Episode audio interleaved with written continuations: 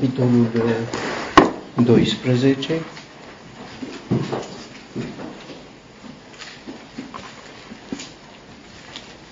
Vă îndemn, deci, fraților, prin îndurările lui Dumnezeu, să aduceți trupurile voastre ca o jertfă vie, sfântă, plăcută lui Dumnezeu. Aceasta este slujirea voastră înțeleaptă. Și nu vă conformați veacului acestuia, ci fiți transformați prin înnoirea minții, ca să deosebiți care este voia lui Dumnezeu, cea bună, plăcută și desăvârșită, pentru că prin harul care mi-a fost dat, spun fiecăruia care este între voi, să nu aibă gânduri înalte peste ceea ce trebuie să gândească, ci să gândească așa, ca să fie cumpătat, după cum Dumnezeu a împărțit fiecăruia o măsură de credință, pentru că, după cum într-un trup avem multe mădulare, iar mădularele n-au toate aceeași funcție, așa și noi, cei mulți, suntem un singur trup în Hristos, fiecare mădulare unii altora. Cu aceste cuvinte ne reamintim că începe ultima parte a acestei epistole, care prezintă îndreptățirea morală sau de trăire practică a celor credincioși, după ce a fost prezentată îndreptățirea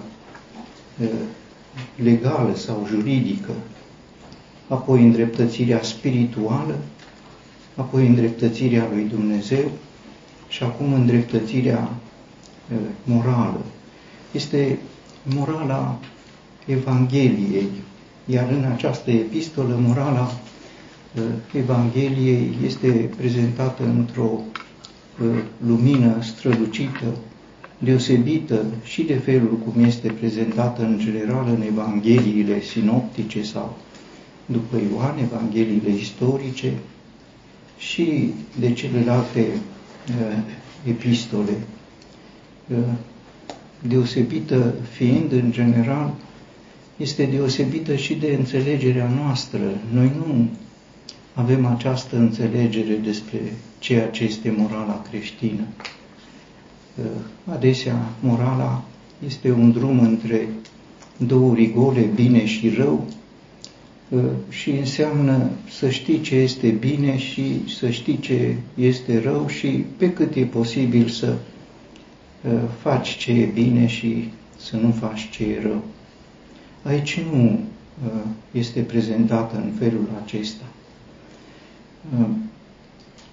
Cu un alt prilej am spus despre câteva aspecte de principiu introductive.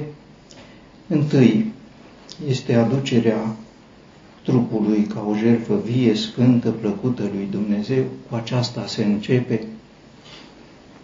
Sigur, e un lucru nou, surprinzător, nu-i comun cu ce știm noi. Nu e nici măcar ceea ce se știe, și anume o jertfă de sine, cum se cunoaște sau se vorbește.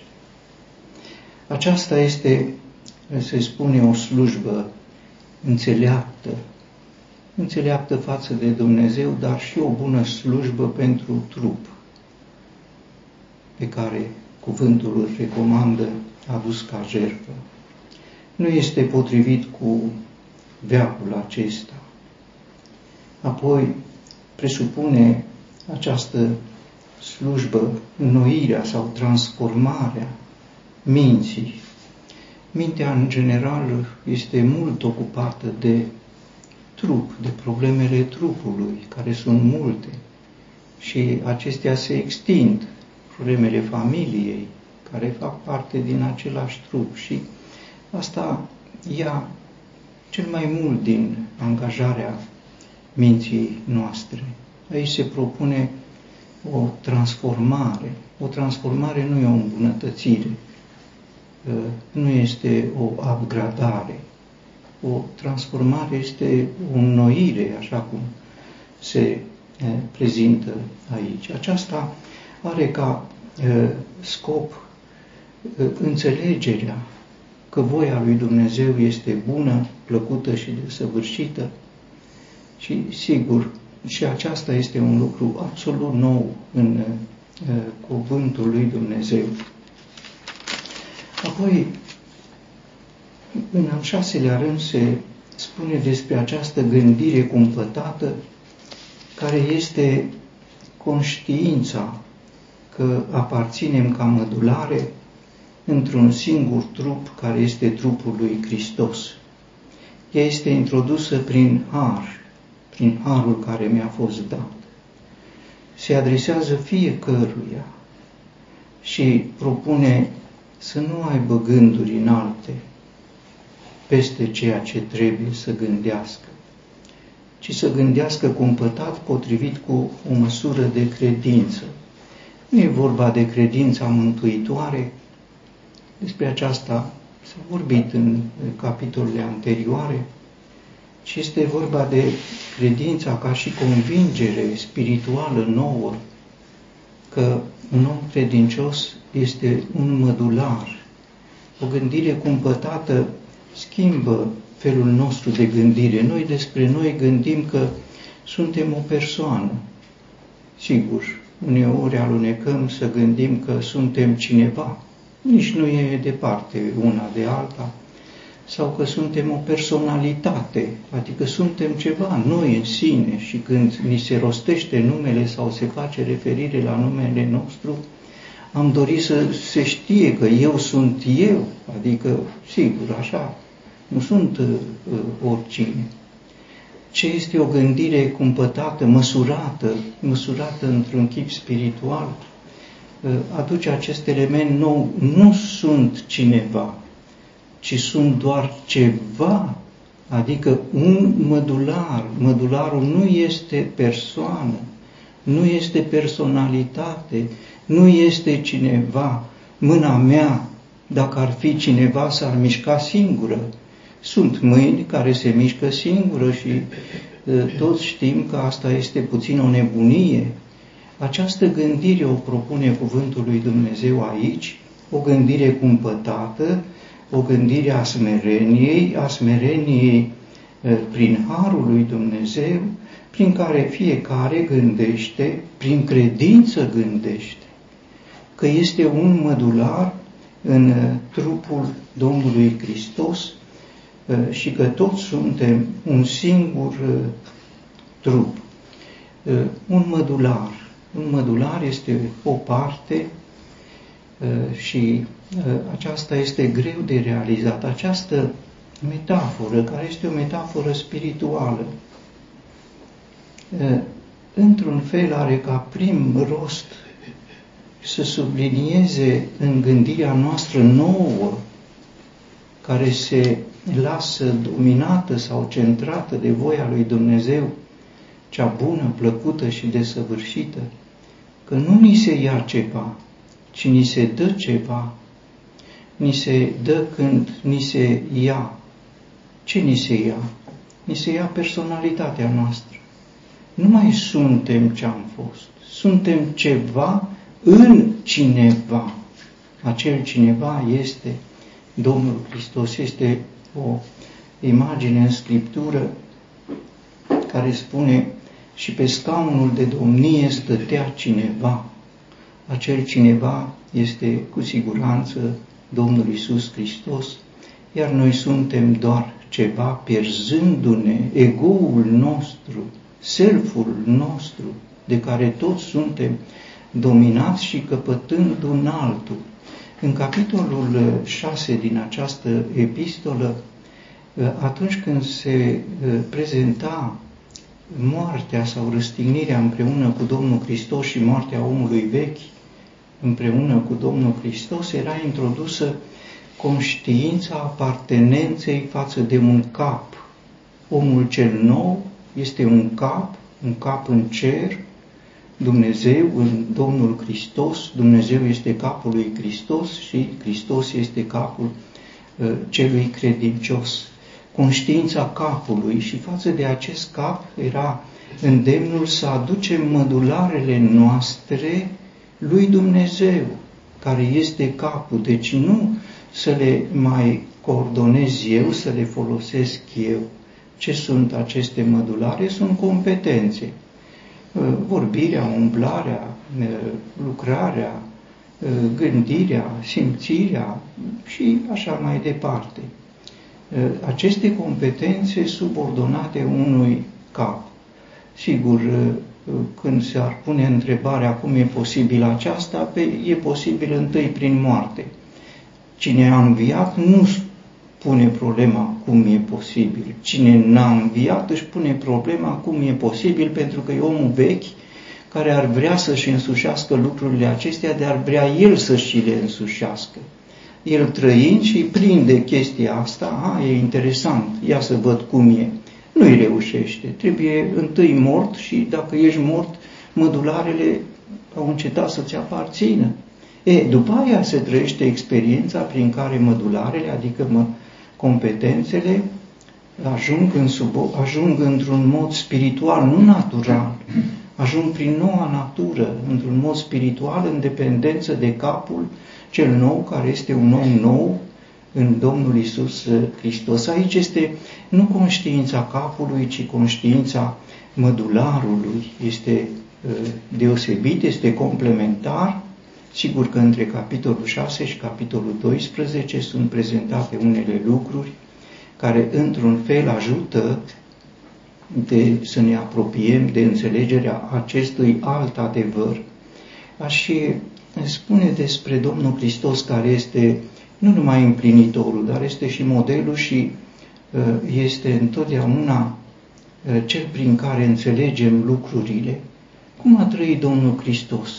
Întâi a trăit subordonându-se unui cap. Tatăl care este în mine face aceste lucrări ale lui. Lucrările nu erau ale lui. Vorbirea nu era a lui. Umblarea nu era a lui. El trăia această subordonare a competențelor lui, a mădularelor lui, față de altcineva, iar acest altcineva era tatăl lui. Fusese posibil lucrul acesta pentru că mai înainte a fost gândul prin care s-a golit de sine. Ce este sine? Eu. Dacă nu sunt eu, e el. Dacă e el, nu sunt eu. Iar dacă sunt eu, nu e el. Acum lucrurile nu se poate doi euri, nu. Un singur eu. În Scriptură sunt doar două persoane care se prezintă într-un mod autentic ca eu. Întâi este Dumnezeu însuși, eu sunt cel ce sunt. Un nume enigmatic, un nume greu de pătruns și în același timp ușor de înțeles. Apoi, la sfârșitul Bibliei, pentru că aceasta apare în scrierile lui Moise, la sfârșitul Bibliei apare un alt eu și acesta este Iisus. Eu, Iisus, acestea sunt cele două nume eu care se identifică între ele, pentru că într-un fel, la mijlocul Scripturii, între cărțile lui Moise și Apocalipsa, apare o altă revelație, o revelație pregătitoare pentru venirea lui Iisus. Eu sunt El, este unul din numele Domnului lui Dumnezeu, una dintre semnificațiile acelui nume prin care el spune, eu sunt același cu el. Și este într-un fel o rază din acel soare strălucit care a fost Dumnezeu, un soare pe care l-a revelat Domnul Hristos. Când a venit, a spus, eu sunt lumina, eu sunt pâinea, eu sunt apa, eu sunt învierea, eu sunt viața, eu sunt calea, eu sunt adevărul, sigur, eu sunt. Pentru noi rostul este să-l recunoaștem ca euul nostru, să-i subordonăm mădularele sau competențele noastre, iar acum este înfățișat altfel să recunoaștem statutul pe care îl avem de mădulari, nu doar competențele ca mădulare. De personalizarea noastră nu ne e dragă, nu că nu o înțelegem, ținem prea mult la noi, nu știm ce refuzăm dacă l-am acceptat pe el ca personalitatea noastră. Acesta este rostul cuvântului să ne înveți. În acest cadru sunt prezentate două aspecte ale moralei, cele obișnuite, binele și răul. Binele, am avut ocazia, ne-am oprit puțin, este voia lui Dumnezeu cea bună, plăcută și desăvârșită, un bine întreit în care se reflectă Dumnezeu, Domnul Iisus și Duhul Sfânt al lui Dumnezeu. Nu revenim asupra acestui lucru. Tot în acest cadru apar aspecte ale binelui, pentru că nicăieri în Scriptură nu se detaliază ce înseamnă binele pentru un mădular. Pentru un mădular binele nu este să facă după morala obișnuită. Binele sau răul nu sunt în preocuparea unui mădular. Mădularul face ce este programat să facă. Mâna nu are să facă bine sau rău, ci ce este programat. Este programată să facă lucrare. Gura noastră să vorbească, sigur, uneori trupul vorbește în locul sau ochii vorbesc în locul gurii. Nu e bine, e fiecare mădular cu rostul lui. Nu să facă pentru că este programat, dar să facă strict ce este programat, să nu ia de la altul, să nu imite pe altul, să ia ce este programat și ce și-a înțeles printr-o credință inspirată și învățată prin Cuvântul lui Dumnezeu, de Duhul lui Dumnezeu care îi dă viață. Sigur, să nu facă pentru că e programat, mâna pentru că lucrează. Nu lucrează de capul ei, ci lucrează când e nevoie de ea. Așa era în viața Domnului Iisus. Duhul lui Dumnezeu era cu el câteodată să vorbească, nu să folosească mâinile, câteodată să lucreze, nu să vorbească. Câteodată, deși era cuvântul lui Dumnezeu și deși avea puterea de la Dumnezeu, n-a putut să facă nicio lucrare. De pildă, în Nazaret, tocmai localitatea lui, unde crescuse, n-a putut să facă nimic. Deci, mâna avea competență, dar nu era mișcată de Duhul lui Dumnezeu.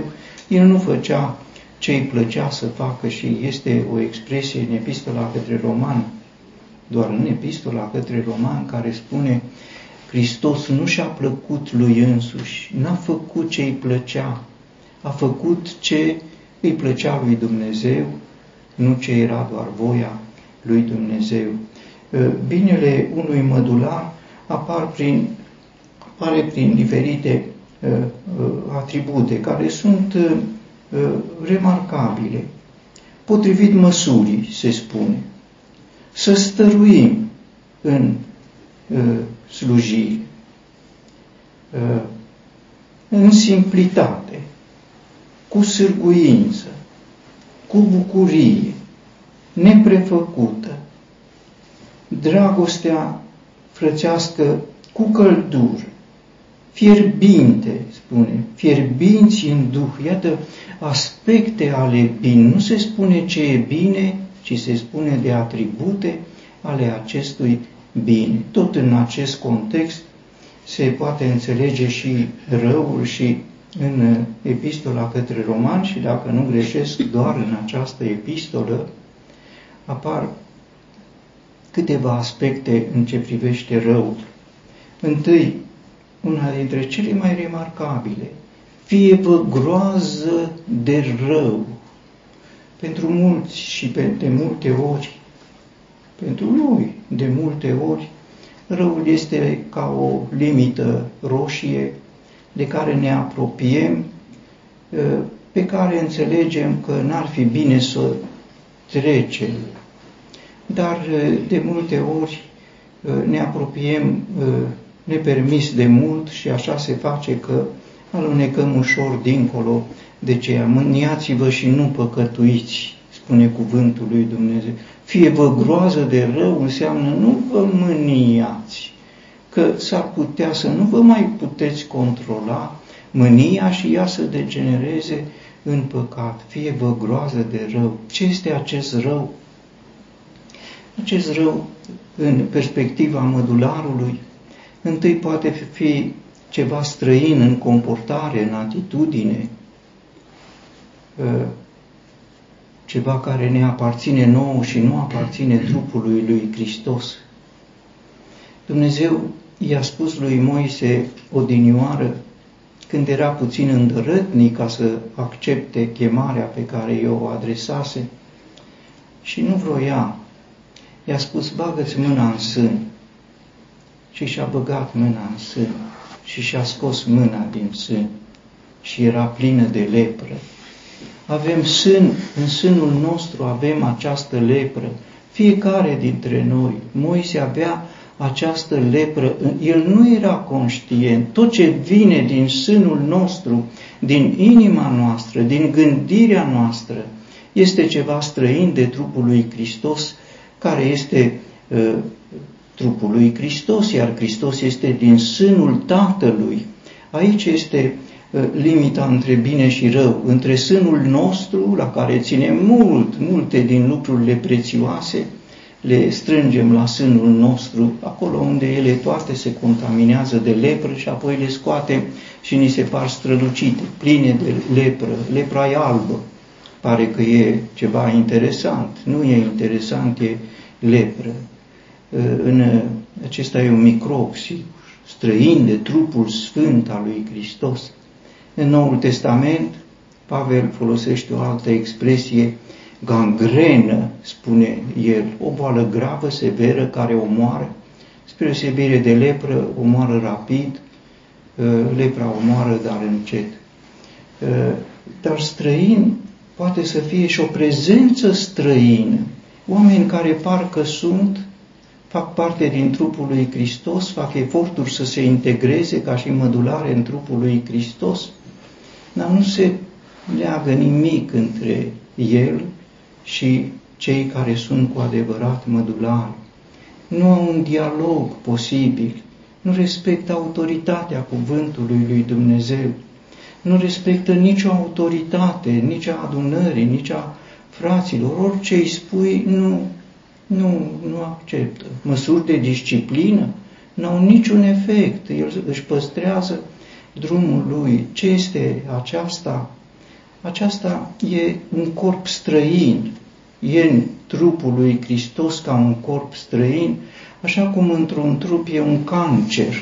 Un cancer crește într-un trup și are efecte dezapare că face parte din trup, dar nu e din trup, ci este ceva străin de trupul lui Hristos, n-are nimic comun nici cu capul, cu Domnul Hristos decât pe buze, nici cu mădularele, cu frații sau cu așa, nu, el e independent în toate privințele. Aceștia sunt prezentați ca fiind oameni sufletești, oameni naturali, nu sunt oameni răi, sunt oameni carnali, dar ceea ce este esențial este că se spune despre ei că n-au Duhul, n-au Duhul, nu fac rău, nu poți să zici, uite, e un om rău, nu. Sunt sufletești, sunt naturali, sunt carnali, dar nu sunt așa. Dar aceștia nu au Duhul. Aș putea să spun, folosind o pildă a Domnului Hristos, ei au candele, dar n-au un delemn în candele și aceasta face deosebirea. Deci până să apară acel moment decisiv, părea că și unele și altele dintre acele fecioare sunt la fel, pentru că, fiind fecioare, erau caste, trăiau curat, frumos, aveau candele, deci erau pregătite pentru ce trebuia. A venit un moment și a ieșit la iveală că n-au un de lemn în candele, așa și aceștia nu au Duhul Sfânt. Dacă nu au Duhul, n-au nici viața, deși ei pot fi prezenți între cei credincioși. În trupul lui Hristos relațiile sunt deosebite. de pildă între frați. Frații, cum citim în epistola către Galateni, pot ajunge într-o situație extremă de cădere pe care Pavel o numește vă mușcați și vă mâncați între voi. Între frați. Așa erau. Între frați. Vă mușcați și vă mâncați între voi. Când este vorba tot de frați, găsim și invidie, găsim și ură frații lui Iosif, găsim și între apostoli că unele lucruri au fost interpretate, s-a răspândit zvonul între frați. Între mădulare nu sunt aceste lucruri, dar pot fi de altă natură. Poate fi lepra din sân sau poate fi un cancer și cuvântul spune fie-vă groază de rău. Cel de-al doilea aspect pe care îl prezintă această epistolă este că răul nu spune să nu faci rău. Aici aș aminti că în legea lui Moise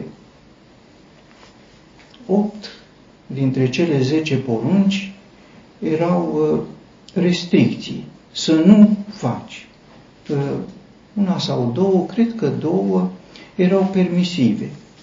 Era porunca de a ține sabatul și era porunca să onorezi pe mama, pe tatăl tău și pe mama. În rest, toate erau interdicții. Nu. E bine, aici niciun nu apare.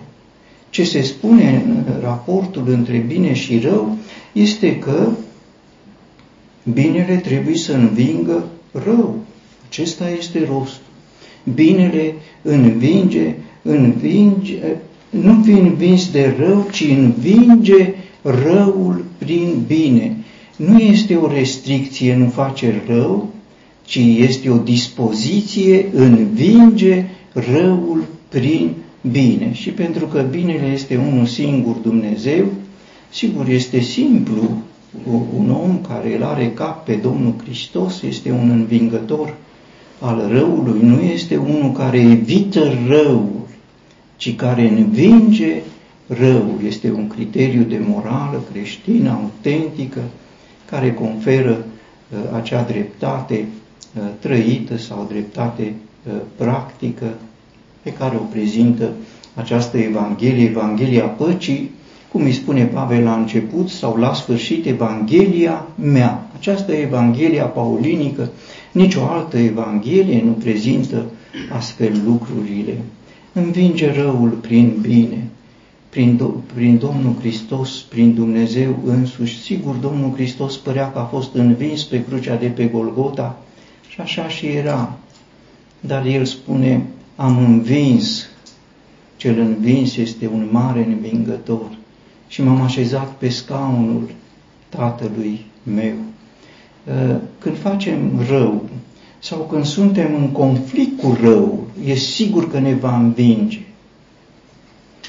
Când ne asumăm acest lucru că trebuie să ne prezentăm ca învingător, este sigur că vom ieși învingător, nu prin noi, nu prin ce ne dă nouă încredere. Spuneam despre Moise, imaginea cu mâna băgată în sân, care a fost scoasă plină de repă, dar mai este o imagine, Dumnezeu l-a întrebat pe Moise ce ai în mână, un toiac, aruncă, l-a aruncat. Și s-a făcut un șarpe. Ce un toiac? E un punct de sprijin. Dacă ne sprijinim pe noi înșine sau cei al nostru, ne sprijinim pe șarpe. Dacă ne sprijinim pe șarpe, cum să învingem răul? Că ne sprijinim pe rău. Și cum să învingem răul sprijinindu-ne pe cel care este tatăl răului. Răul de la cel rău vine. De multe ori găsim în noi pornirea de a face rău, de a răspunde rău, de a răspunde nepotrivit, de a răspunde din sânul nostru, din simțămintele noastre, din gândurile noastre. E o angajare care ne consumă, pentru că presupune un efort deosebit, iar pentru cei credincioși, acest efort e mai mare că nu se potrivește cu ființa lor nouă. Și dacă nu se potrivește și se angajează în conflict cu rău, nu iese. Este să te lupți cu cineva care are cu totul alte arme și nu poți. atunci trebuie aleasă cealaltă cale, binele. Dar binele este de la Dumnezeu.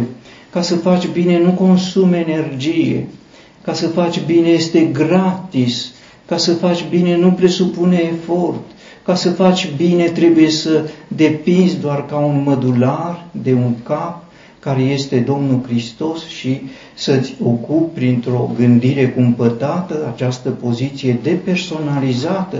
Nu m-a jignit pe mine, nu m-a deranjat. Noi ne supărăm uneori, m-a jignit, m-a supărat, ne vedem dintr-o dată afectați. De ce ne vedem? Că suntem noi. Dacă este un mădular, un mădular nu e afectat, l-a afectat pe el, capul, pe Domnul Hristos.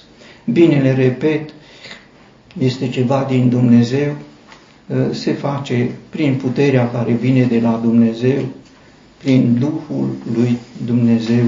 Cel de-al treilea lucru în acest context este că a mea este răzbunarea și eu voi răsplăti, spune Domnul. Răzbunarea este încercarea de răspuns față de cineva care ne-a făcut rău. Și mi se pare că dacă ne-a făcut rău, drept e după mintea noastră să-i facem și noi așa cum ne-a făcut. A mea este răzbunare. Aș vrea să putem prinde gândul acesta, nu să nu ne răzbunăm, să nu ne răzbunăm singuri, ci să-L lăsăm pe Dumnezeu să ne răzbune. Cum l-a răzbunat Dumnezeu pe Iosif? Cum l-a răzbunat Dumnezeu pe David? Să zicem numai în împrejurarea cu acel refuz umilitor pe care l-a primit din partea lui Nabal. Când i-a cerut de mâncare, el fiind flămând, iar Nabal, căruia îi făcuse multe servicii, l-a refuzat și l-a disprețuit. L-a lăsat pe Dumnezeu. Nu că a fost convingerea, el a vrut să se răzbune, putea să se răzbune. Dar a venit soția lui Nabal, o femeie credincioasă, smerită, l-a convins din partea lui Dumnezeu să nu-și facă singur dreptate. A mea este răzbunarea. Dacă am avea încredere în Dumnezeu, am fi liniștiți. Este prezentată de Domnul Iisus o femeie care tot stăruie pe lângă un judecător și îl supără tot timpul. Îl supără tot timpul, să răzbună-mă. Cere răzbunare, nu cere dreptate. Sigur, să ceri dreptate este un lucru, dar să ceri răzbunare. Și până la urmă a spus că o să-i rezolv și problema aceasta. Ultimul aspect este răsplata. Și aici este un cuvânt demn de toată încrederea. Facem bine unui om, unui credincios. Și ni s-ar părea că dacă am făcut bine, s-ar cuveni să răspundă bine. Așa s-ar cuveni. Și în loc de aceasta primim cu totul altceva. Fie nepăsare, fie indiferență, fie chiar rău. Sigur că deranjează lucrul acesta. Dar dacă ești un mădular în trupul Domnului Hristos, ar trebui să-L deranjeze pe El. Și ce spune El? Eu voi răsplăti. Să nu așteptăm răsplată de la oameni, să facem bine fără să așteptăm nici mulțumire, nici vreo recunoștință, nici vreo atitudine schimbată, să facem bine și să fim gata să primim răul, pentru că Dumnezeu va ști să răsplătească. A mea este răzbunarea, eu voi răsplăti. Iată patru aspecte în ce privește răul. Fie-vă groază de rău, învingeți răul, nu vă răzbunați, iar răsplata este de la Dumnezeu. Ne-ar fi de mare folos să le putem însuși. Sigur că spunând despre lucrurile acestea și citindu-le, sunt convins că sună străin pentru noi și pentru mine sună străin. Sunt absolut convins. Și nu spun că eu aș face lucruri, nu. Spun că așa spune Scriptura și pentru că citim lucrurile acestea, dar mai spun cu o convingere, că dacă luăm că este cuvântul viu, puternic, lucrător al lui Dumnezeu. Dumnezeu ne spune lucrurile acestea pentru că vrea să le facă și pentru că poate să le facă și pentru că găsim în Scriptură o mulțime de situații care exemplifică cât de minunat știe să lucreze Dumnezeu potrivit cu lucrurile pe care ni le scrie. Aș mai reaminti un text din această parte: îmbrăcați-vă în Domnul Iisus Hristos și nu purtați grijă de carne pentru pofte. Îmbrăcați-vă în Domnul Iisus Hristos. Când textul începe prezentând morala cu aducerea trupului ca o jertfă, sigur, trupul este ca o haină pentru sufletul nostru și așa îl înțelegem adesea, și tot din această perspectivă este și ca un cort sau ca o casă. Acum, dacă Dumnezeu a spus să aducem trupurile, înseamnă că nu ne mai aparțin. Iată acum completarea acestui îndemn. Îmbrăcați-vă în Hristos și nu purtați grijă pentru poftele cărnii. Îmbrăcat în Hristos înseamnă îmbrăcat în personalitatea nouă a Domnului Hristos. Între oameni se spune că haina face pe om și într-un fel este drept. Iată haina care face un om drept, îmbrăcat în Hristos, nu îmbrăcat în haina Domnului Hristos. Nu luat un petic din haina Domnului Hristos, nu luat doar ceva de la Domnul Hristos. De multe ori când ne aflăm în fața acestei opțiuni, oferta lui Dumnezeu, care este Domnul Hristos, l-am vrea pe Domnul Hristos în viață, cu siguranță toți l-am vrea, și l-am pune în anumite locuri unde noi știm că e o haină ruptă. Fiecare își cunoaște slăbiciunile, fiecare știe ce puncte slabe are în viața lui, nu sunt pentru toți la fel. Și l-am vedea pe Domnul Hristos acolo, petic, la partea aia slabă, petic, la ruptura aia, să nu se vadă, că în rest ne descurcăm noi. Domnul Hristos nu e petic, Domnul Hristos nu este o haină, Domnul Hristos este o persoană. Îmbrăcați-vă în Hristos. Atunci când Domnul Hristos a fost răstignit, între altele se spune că i-au luat hainele și le-au împărțit între ei. Ba, încă profetii, se spune, și împart hainele mele între ei și pentru cămașa mea trag la sorți. Hainele lui, cămașa lui, poate că ceilalți har n-aveau. El avea haine. Ce au luat ei de la Domnul Hristos? Au luat fiecare câte o bucată de haine. Iar cămașa, pentru că au văzut-o prețioasă, au tras la sorți a cui să fie. Va fi fost fericit, sunt convins, cel care a primit prin sorți cămașa Domnului Hristos. Cu atât s-au ales. Nu, nu astea ne trebuie, nu astea ni se da.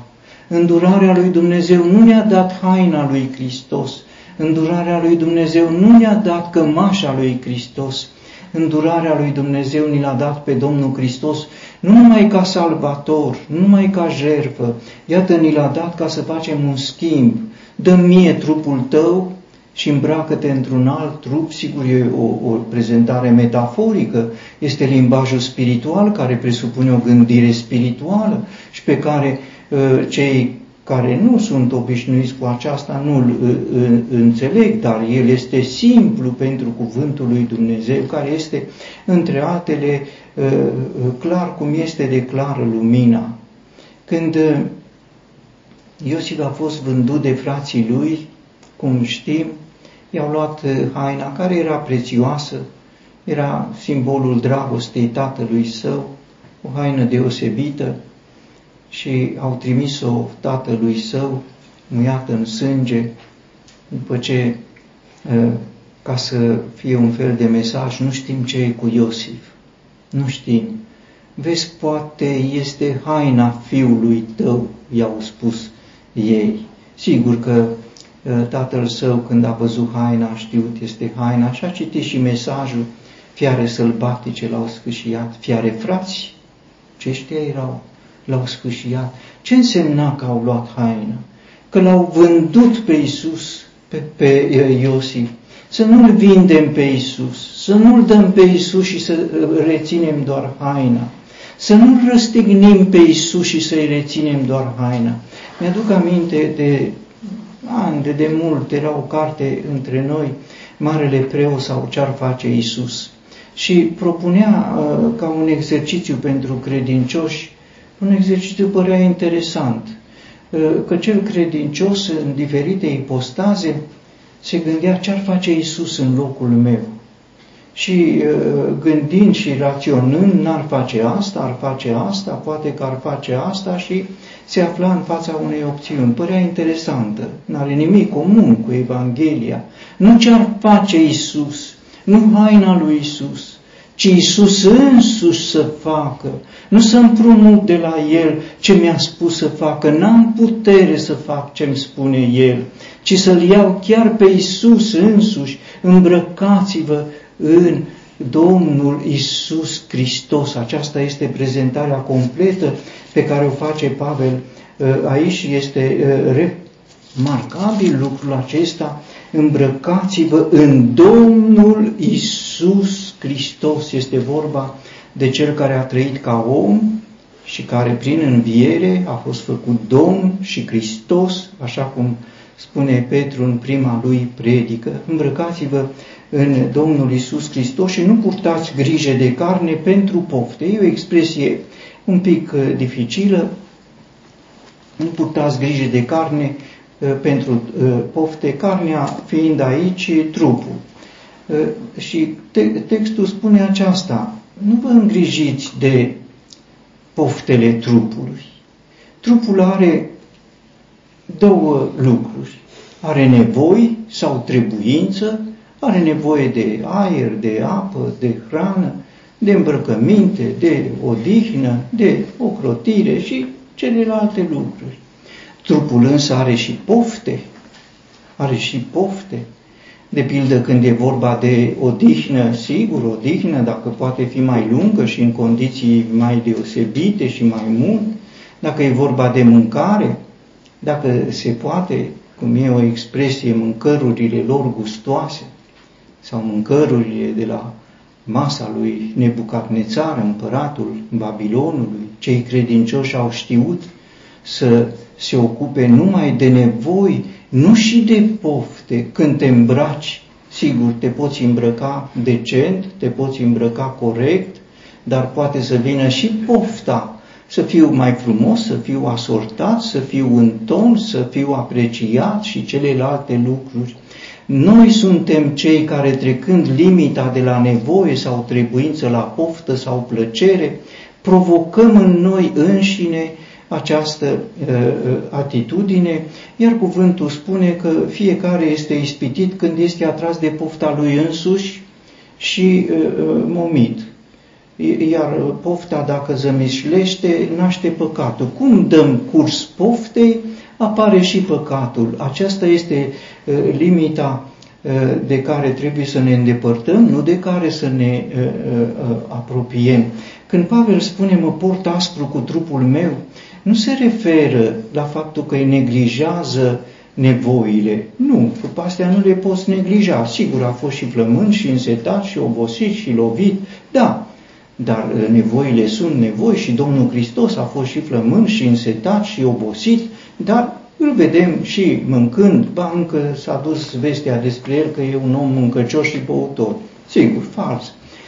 Ci se referă Pavel când spune, mă port aspru, fără pofte, fără plăceri.